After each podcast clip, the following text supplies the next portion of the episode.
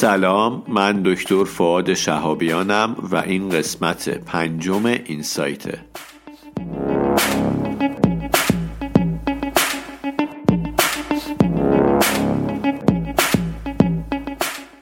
این سایت به معنی بینشه و اپیزود میانی دنکسته که در اون ما بدون هیچ توضیح اضافه با همدیگه ابسترکت مقالات رو می‌خونیم.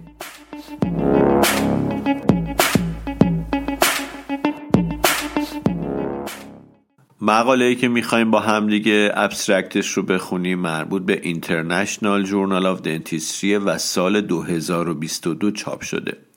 موضوعش هم بررسی اثر cytotoxic سمانهای دندانی روی بافت نرم اطراف ایمپلنته هدف این بوده که چهار نوع مختلف سمان رو بیان بررسی بکنن و ببینن که اثر toxic اینها روی fibroblast های بافت لثه انسانی به چه شکله کدوم یکیشون اثر cytotoxic بیشتری داره؟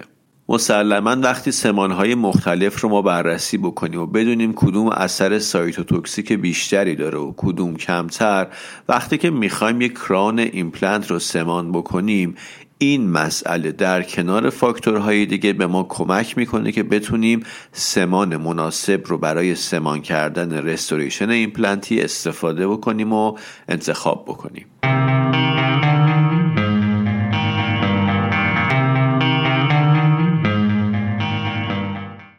خب این مطالعه نشون داد که همه این سمان ها روی سلول های fibroblast تأثیر می‌ذارن و اثر toxic دارن.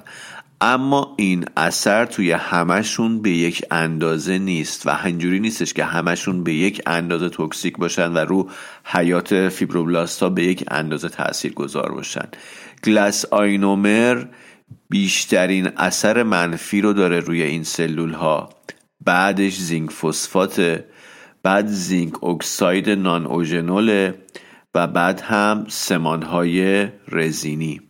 پس بیشترین اثر cytotoxic مربوط به glass ionomer بوده بعد zinc phosphate بعد zinc oxide non eugenol یا ZE حالا نشه ZE ولی بالاتر توی برای ZE تو پرانتز نوشته zinc oxide non eugenol. پس ZE و بعد کمتر از همه سمانهای رزینی. اما یه نکته ای بگم. این سایتوتوکسیسیته یکی از عوامل مؤثر بر تصمیم ما در مورد انتخاب انواع سمانه ولی عوامل مختلف زیادی وجود داره. مثلا تصور بکنید که سمان رزینی خب کمترین اثر توکسیک رو داره ولی خب حل نمیشه توی بزاق و این می‌تونه اگر ما سمان اضافه مثلا رزینی داشته باشیم خیلی مضر باشه. اما زیوئی یا مثلا زینک فسفات خب راحتتر حل میشن. من خودم وقتی که می‌خوام سمان انتخاب بکنم اگر ببینم بدون سمان گیر و ثبات رستوریشنم روی اباتمنت خوبه میرم سراغ سمان موقت و زیوئی و اگر احساس کنم که نیاز دارم که سمان دائم انجام بدم نمیرم سراغ گلس آینومری ضرب یا مثلا سراغ سمان رزینی.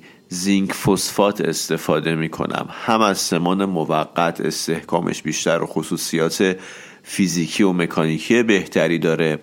هم اینکه از گلاس آینومر اثر توکسیک کمتری روی سلول ها داره و همین که اگر سمان اضافه ای وجود داشته باشه هر چقدر که ما بکنیم این توی بزاق احتمال حل شدنش بیشتر از سمان رزینیه. پس من خودم این روند رو طی می‌کنم. اول زمان موقت بعد اگر خواستم دائم بکنم میرم سراغ زینک فسفات. اگر با این هم نتونه مثلا رستوریشن خیلی باشه دیگه میرم سراغ سمانهای دیگه مثل حالا گلاس که حالا گفتم اثر سایتوتوکسیک داره و سمان رزینی که خب اگر سمان اضافه باقی بمونه خیلی اثرش اثر مخربش بدتر از بقیه است.